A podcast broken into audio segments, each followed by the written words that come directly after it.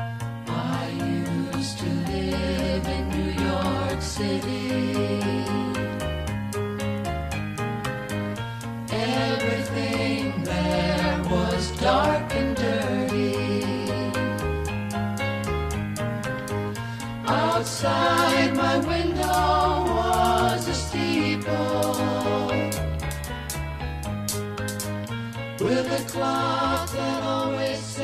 said 12. Oh, welcome back to the Philip K. Dick Book Club. Uh, in this episode, we'll be looking at uh, the, the well, this will be the second part of my review of our friends from Frolix 8. This book's actually divided into parts, so I don't want to confuse you. I'll be looking specifically at chapters 8 through through 17. I believe it's 17. No, t- through 16. Uh, 8 through through 16 will be um, what we're going to look at in this this episode. So in the first um, part uh, of of my review, we, we learned about this dystopia that this novel's set in, and where humanity is basically being controlled by a small population, a few thousand of uh, post-humans that are divided into two groups: the new men who are like super smart because they have enhanced brains, they have special nodules in their brain that make them really intelligent, and then the the like the precogs and the psychics. They're called the unusuals, and they compete for power within this government, but they cooperate in keeping all the everyone else, called the old men, out of having any authority or power. And it's kind of emerged into a, a police state from there. Um, now we've met our everyman character, Nick Appleton, who is a tire regroover, and he gets dragged into the movement after he hears that one of the captured leaders of the movement, uh, Cordon, who writes a lot of the literature that people consume, has been um, is going to be executed. He also found out that his son has failed once again the civil service exam, despite him being apparently a very low level or uh, new man or having new man capacities. But he doesn't pass the exam, so his his family has no upward mobility, and so his boss converts him to the movement, takes him to a house selling uh, literature, uh, the Cordonite literature that helps promote the movement. Uh, while he's there, he gets um, uh, he saves uh, a young girl, a 16 year old girl named Charlie, from her drunk uh, literature Cordonite literature pushing boyfriend, uh, and they they flee. And she needs a place to stay, and they decide to return to his his house. So this is a big moment for Nick because. Uh, previously, he could sit, you know, he's really getting committed to the movement now by this girl is associated with uh, the underground movement called the Undermen. Uh, he's taken her to his his home. They have Cordonite literature in their car, and uh, and it might be a threat to his family and his relationship as well. So he's taken a big step by bringing this young girl Charlie to his to his house. We have also learned that the government is is is facing many problems, and we meet two governmental characters. One is a new man called Barnes, who heads the police, and the other is essentially the president, named um, William Graham, who is unusual. He's a very advanced psychic.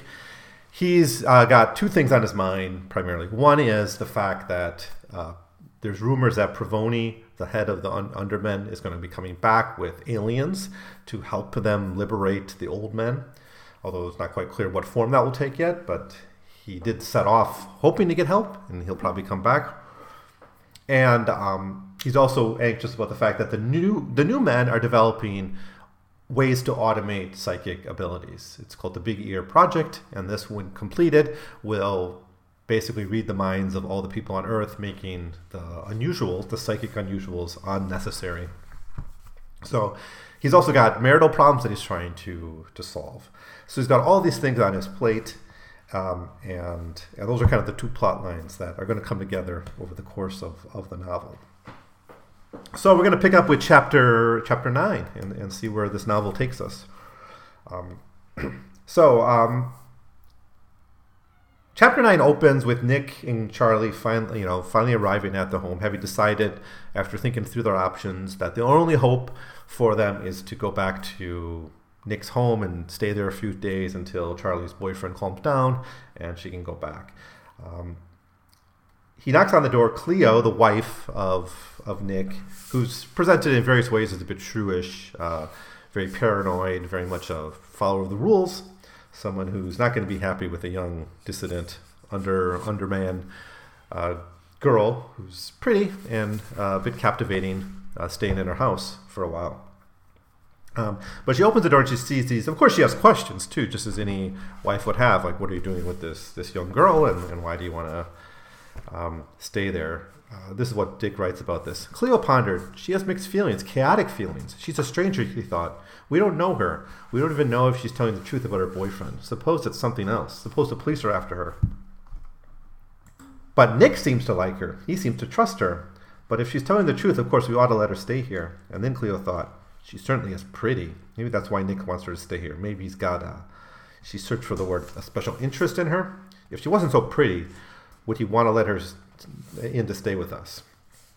But that doesn't sound like Nick, unless he was unaware of his true feelings. He knew he wanted to help the girl, but he didn't actually know why. So she shows some empathy and understanding of, of her husband, but obviously she's not too happy with the idea of her staying there. Um, now she's able to discover pretty quickly that Charlie's not just a, a, damsel in distress, but she's actually an under underman, and she's part of the movement. Um, now, at, now they had just been questioned by the secret police. A, they did they passed a spot check just like the previous day, so that's they think that they're safe for the short term from uh, state surveillance. Um, but still, once she's revealed that she's an underman, Cleo wants to kick them, kick her out, and Nick threatens to go with Charlie if she indeed kicks her out, and that's what she does. Cleo kicks her out, and Nick follows her. So now the question is where to go. There's really only two places to go at this point. Well, maybe not even two. I mean, where to go? There, there are actually two two things she has to worry about out there. There's Denny, who's still drunk and crazy and might hurt her, and that's the boyfriend. And then police. Do you go to the police? Um, or the police will come after them, I mean. So these are the two dangers that uh, they're facing. Charlie's also a very independent-minded person. She's not easily controlled. She's not one to take orders from from Nick or anyone else. And this is one of the ways that reasons Charlie is a fairly captivating figure. Philip Dick is really interested in these young, female, pretty characters who have a bit of spunk and, and independence. It's just uh, he has a soft spot for them. They show up again and again in his, his novels. Sometimes as villains, sometimes as as relatively um, heroic figures as they do in this this novel. But finally, she suggests that they go to one of the printing presses, uh, and one of, there's a big printing press that publishes quarter literature in the middle of the city. And again, I, I want to say something I talked about in the last episode, which is the the parallel between this printing industry and the underground underman movement with the drug trade, right? That Cornet literature is sold sort of like a drug in five dollar or ten dollar hits. People get addicted to it. It's illegal, so you have to go to special houses where there's 50 characters selling it. Um, you know, in fact, that's how they meet Charlie in the first place. Is they go to this house. Denny is the dealer. Charlie is the dealer's young girlfriend. They have uh, printing presses in the middle of the city, which are basically the distribution nodes that produce it. Just like drug dealers have their own distribution nodes, usually in the cities where they they sell it. It's, it's all paralleling in the drug trade quite closely. But she she says, let's go to this printing press. They'll keep us safe if, if we go there. It's in the middle of the city right under the nose of the state. Now, we're going to learn later on that actually the state knows that the printing press is there and chooses not to act on it for, for various reasons. So um, in chapter 10, they, they finally arrive at the, at the printing press and they're allowed inside after Charlie basically gives the secret codes, the secret uh, code words. And the guards, this is a very short chapter, by the way, the guards give the big news that has just come down um, to them, and that is they've re- got a message from Provoni. Provoni, who years ago had went off into space to try to find help, to help the Underman movement, to save humanity from the domination of the posthumans. Um, but he's not been heard of for, for years. He's finally he's sent a message, and the message says he's coming home. Uh, so that's the big news that the guards leave them. Now this is the end of that's chapter ten, and that's the end of of part one uh, as Dick divided up up up the book. This one's in, in three parts. So that's uh, so part one overall really introduces Nick, gets him into the Underman movement. Uh, we see the, the political situation, uh, the tensions within the state, and we have a, a, turning point in which now the arrival of Provoni is going to mean a change for all our characters. For Nick, for Charlie, whose movement, Nick's now joined up with this movement, have a chance for success, and the government is facing going to be facing its biggest threat yet. So um, part two of the of the novel, chapter eleven, begins with Graham and Barnes dealing with the news that Provoni is coming back. Obviously, whatever news that the printing press has got, also the government uh, has has received, and, and they want to know basically they're questioning how to respond to this. What's the proper way of dealing with the return of of Provoni and um, some characters like Barnes. Now Barnes is a very interesting character. He's the head of the police. He wants to he wants to understand why people join the underman movement, and he's very interested in Nick because Nick has been recently converted. But at the same time, he's very capable of being brutal and, and hard headed. And his solution is maybe just really smash the printing presses. You know, we know where they are, we just bomb them. Um, Graham hesitates to to do that um, for for a variety of reasons, as we'll see. But there's a debate about how to respond amongst the government. Um, now, Graham seems to think that Provoni's power is a bit limited because he can be presented to the public as essentially a traitor to humanity, right? That he has gone and got help from another planet, from aliens. He doesn't really care about humanity. He's he's in league with with with foreigners essentially. Um, so he thinks that somehow maybe they can just use propaganda, the normal device, to to make sure that even if he comes, he won't get support from the Underman movement, or maybe the underman movement will fall away or is not as strong as they think. Barnes, on the other hand, realizes how strong it is and how, how potential it has to convert people. By the way, I think this is the first time we get the actual name of the ship that Provoni took out to space, called the Gray Dinosaur, which is a wonderful, meaningful name here. Uh, the Gray Dinosaur, of course, the dinosaur being a throwback, an ancient thing, an evolutionary um, remnant, leftover. Uh, of course, that's what humans are. The old men are, are the evolutionary leftovers. They're the dinosaurs. But um, Graham says, well, we should just execute Cordon. Uh, we can't deal with Provoni and Cordon on Earth at the same time. Graham, um, though, doesn't want to bomb the printing presses. And the reason why is because he, he had worked in these printing presses when he was like a low level agent, and he had a lot of friends in these printing presses. So Grab's an interesting character as a villain because he, he does have a soft spot for, you know, people he worked with in the past. Um, but this gets down to the real part of the question, which is how what should the state uh, be like, right? And they even talk about Abraham Lincoln. And so Barnes says this is the Civil War we're fighting. During his time, Abraham Lincoln imprisoned hundreds upon hundreds of men without due process, and he's still remembered as the greatest of U.S. presidents. And then Graham responds, but he was always pardoning people. And, you know, to how much give and take does a state need to function, a totalitarian state? And, um, you know, Dick has never been comfortable with the totalitarian image of the state presented by a, a, writer like George Orwell. For, for him, states always had to be a little bit more flexible than that. And, and we see that at work here. A state really trying to struggle to figure out how to respond to crises day to day that they're they're not in control necessarily. The things are actually flowing around around them, and I, I think that's one of the interesting things about the way Dick presents states. Now I realize he has this idea later on in his writing of the Black Iron Prison, and that, that comes up in the Valis trilogy stuff. And yeah, maybe that's true in his later writings, but in his dystopias from earlier in his career, all the way back to the 50s, the state is is much more flaky than than a Black Iron Prison, which is more of an image of a totalitarian state. So after leaving Graham in, in Barnes and their debate about the bomb printing presses or to execute Cordon or whatever, we, we, we finally get our first look at Provoni on his ship. Uh, now, Provoni is returning on the Gray Dinosaur, but it's kind of engulfed by this alien called Morgo. And Morgo, you know, is basically is, is like a blob kind of alien that's engulfed the ship. Um, he's our friend from Frolix 8, so he's a Frolixan, is the way it's it's pronounced. And Provoni doesn't have a lot of water. He's running out of supplies. He stinks. His clothes is all disheveled. Um, but he's he's coming back to Earth. Um, and he's having dreams. And Morgo watches his dreams and observes them and, and talks to him about them during his waking hours. Now, um, Provoni also wonders if he's being a traitor, and, and Morgo can read his mind, so he can always respond instantly to what Provoni's thinking.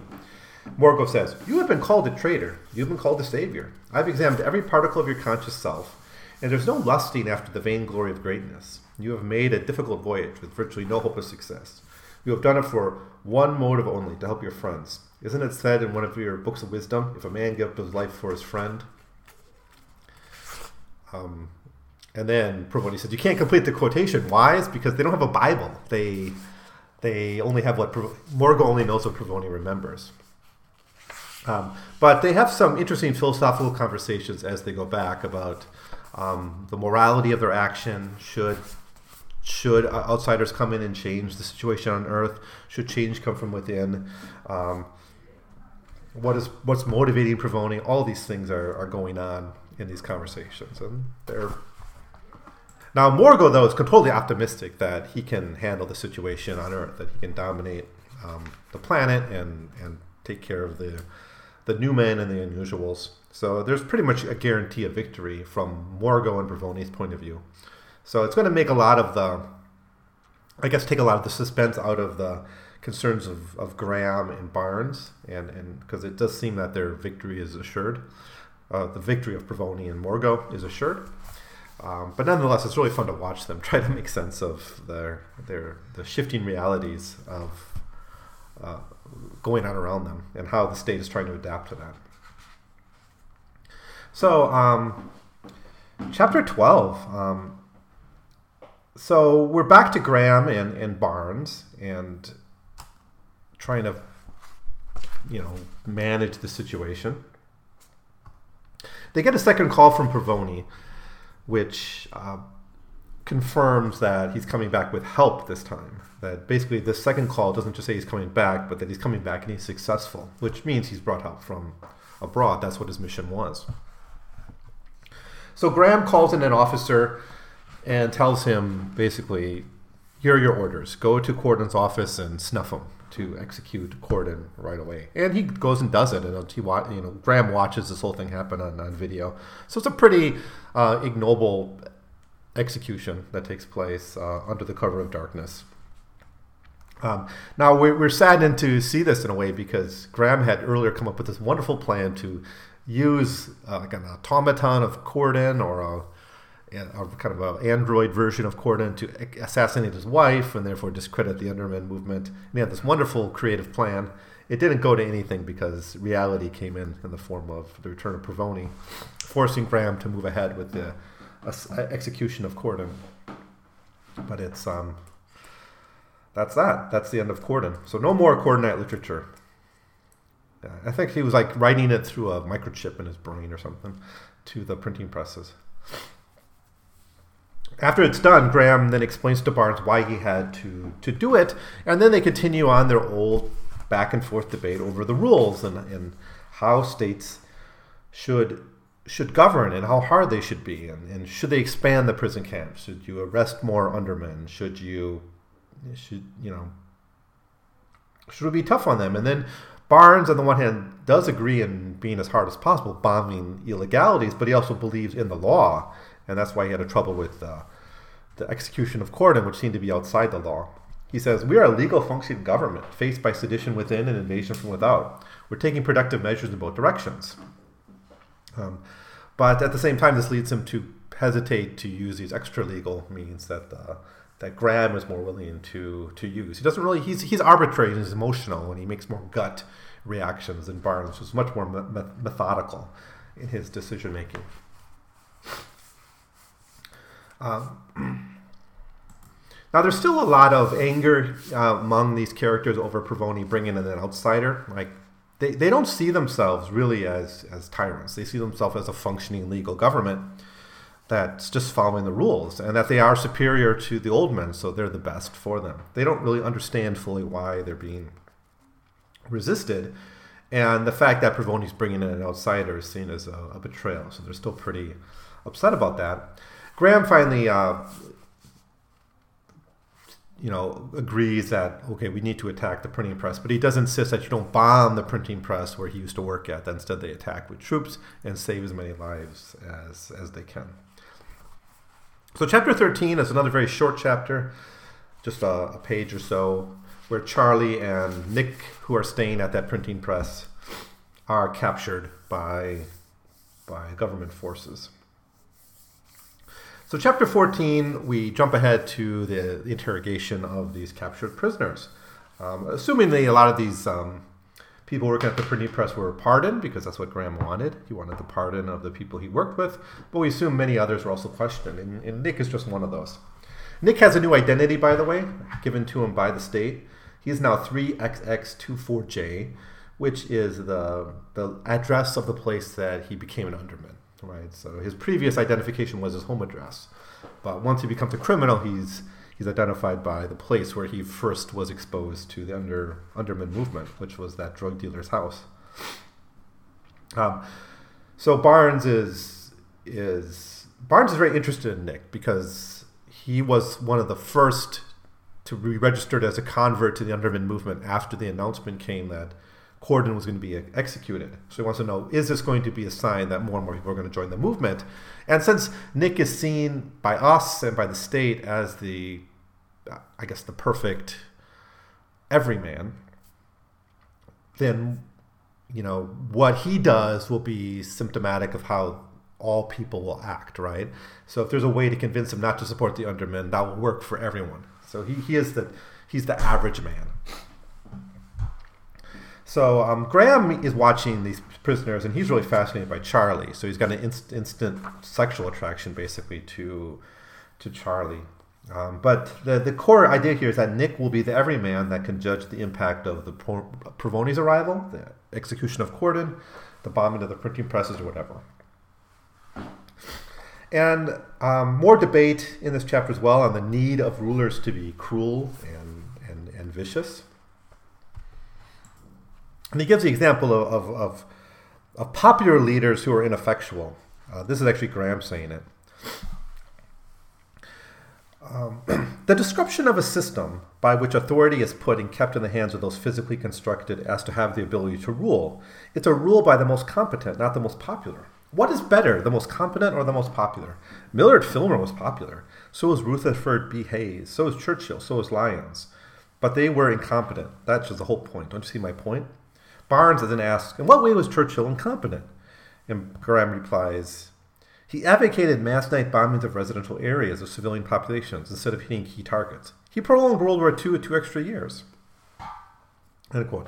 Now, um, yeah, so this was the conflict among the British and the Americans in bombing strategy. If you remember from your World War II history, that uh, Churchill basically wanted to save pilots, so he bombed the um, was it yeah the the night bombings of of places that weren't defended by anti-aircraft guns you know it bombed germany but it wasn't really bombing critical areas the United, the americans wanted to to bomb during the day to be more accurate and to bomb factories but that would have raised the casualties i don't know if it prolonged the war to a year because of that decision. But you know, Churchill wasn't brutal enough, is the point. But also here is that there's a, a right to rule based on competence and ability, which is the whole foundation of this of this system. It's anti-democratic, certainly, that um, the undermen and over and unusual should rule because they have greater capacity to to manage the system. Is the idea. They talk a little bit about Nick and his job as a tire regroover. Graham immediately hears about this profession and is horrified that it's legal, so he bans. He says he's going to ban tire regrooving. Um, and they talk a little bit about how to deal with the aliens, but they have no idea what the aliens are going to be or what their powers will be. So it's kind of a futile conversation. So, chapter 15. Uh, Nick is talking with the other prisoners, and you know that have been arrested with them. Um, and this is first day as an underman, so he's very unlucky. He gets arrested his first day as an underman. It's kind of funny, but um, uh, he's his questioning begins. He's taken away, and a cop takes him to an interrogation room. And he's eventually taken to a representative from the council chamber, cha- chairman, Graham.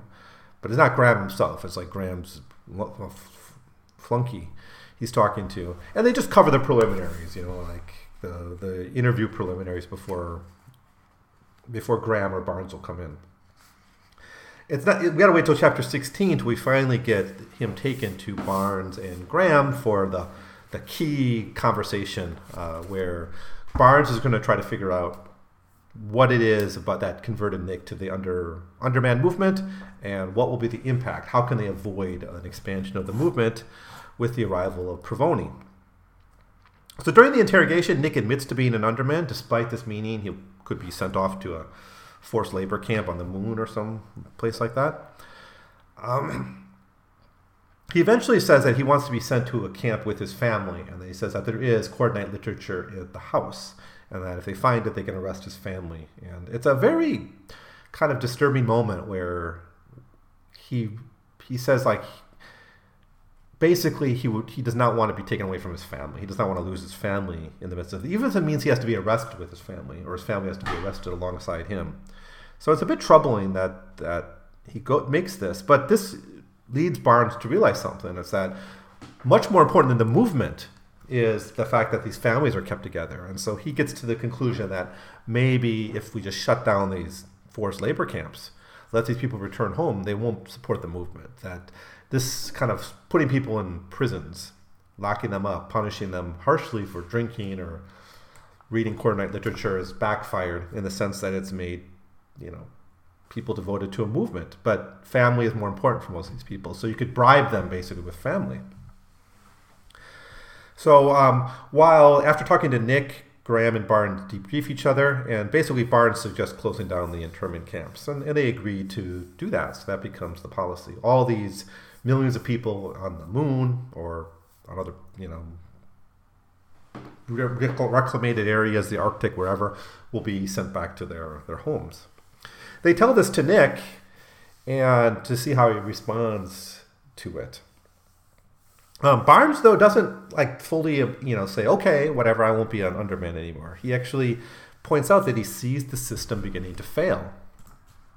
I mean, he does say though that uh, he quote he says I think it's the most sensible, humane, rational decision a government can make. There would be a wave of happiness and relief that would cover the globe. But he doesn't believe it. He says, I can't believe it. The number of people in those camps run in the millions. It would be one of the most humane decisions by any government in history, and it would never be forgotten. And so this, uh, you know, convinces Barnes and, and, Graham that this is the correct, correct choice. Um, but there's a bigger issue happening, and that's the growing tension between the undermen, or not the undermen, the unusuals and the the the the unusuals and the new men. And so Barnes with Graham think about this change that Provoni coming or not, things are changing on, on Earth. And that's because the new men have de- are developing that big ear project, which basically will create an equality uh, of, of, of knowledge. And so post-humanism, here's the point. Post-humanism has created an advanced population of humans who, who are capable of, of controlling the state, dominating wealth and, and power. And that's the situation they're in.